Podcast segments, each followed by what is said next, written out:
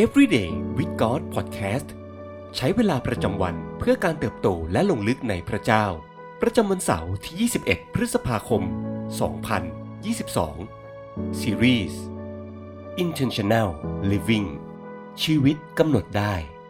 วันที่ 2 สิ่งที่มีค่ามากที่สุดในโลก รู้หรือไม่ว่า อะไรคือสิ่งที่มีค่ามากที่สุดในโลก ไม่ใช่ทองคำน้ำมัน หรือหุ้นใด ๆ แต่สิ่งที่มีค่ามากที่สุดในโลกคือ การได้รู้ว่าตนมีค่า คือการได้รู้ว่า ในฐานะมนุษย์คนหนึ่ง เรามีคุณค่าที่ยิ่งใหญ่อยู่ในตัว นั่นหมายความว่า คุณค่าที่เรามีในฐานะมนุษย์ไม่ได้ขึ้นกับว่า เราเกิดที่ไหนหรือเมื่อไหร่ ใครบ้างที่เรารู้จัก หรืออะไรบ้างที่เราทำหรือได้มา แต่คุณค่าของเรามาจากผู้สร้างของเรา พระเจ้าผู้ทรงออกแบบและสร้างเราแต่ละคนมาเพื่อพระสิริของพระองค์ พระคัมภีร์นั้นเต็มด้วยเรื่องราวที่แสดงให้เห็นว่า มนุษย์เรานั้นมีคุณค่าต่อพระเจ้าเพียงใด เช่นปฐมกาลบทที่สามพระเจ้าทรงสวมอาดัมและเอวาโดยเสื้อหนังสัตว์ แม้หลังจากที่พวกเขาไม่เชื่อฟัง ปฐมกาลบทที่ 16 พระองค์ทรงจดจำและอวยพรฮากาและอิชมาเอลที่ถูกทอดทิ้ง อพยพบทที่ 14 พระองค์ทรงปลดปล่อยอิสราเอลและนำพวกเขาข้ามทะเลแดง ผู้วินิจฉัยบทที่ 16 พระองค์ทรงฟื้นฟูกำลังให้แก่แซมสันหลังจากที่เขาถูกเหยียดหยามและทำให้อับอาย หนึ่งพงกษัตริย์บทที่ 18 พระองค์ทรงรับฟังคำอธิษฐานของเอลียาบนภูเขาคาร์เมล แต่วิธีการที่ยิ่งใหญ่ที่สุดที่พระเจ้าทรงแสดงออกว่ามนุษย์นั้นมีค่าสำหรับพระองค์มากเพียงใด คือการที่พระบิดาได้ทรงส่งพระเยซู พระบุตรองค์เดียว ลงมาตายเพื่อล้างความบาปของทุกคน เพื่อเราทั้งหลายจะได้กลับคืนสู่ความสัมพันธ์กับพระบิดา ยอห์นบทที่3ข้อ16 พระเจ้าทรงรักโลกดังนี้ คือได้ประทานพระบุตรองค์เดียวของพระองค์ เพื่อทุกคนที่วางใจในพระบุตรนั้นจะไม่พินาศแต่มีชีวิตนิรันดร์ยิ่งเราเข้าใจว่าพระเจ้าทรงเห็นคุณค่าของมนุษย์ เราก็ยิ่งเข้าใจว่า หากเราอยากจะมีชีวิตที่เราเป็นผู้นำและกำหนดเอง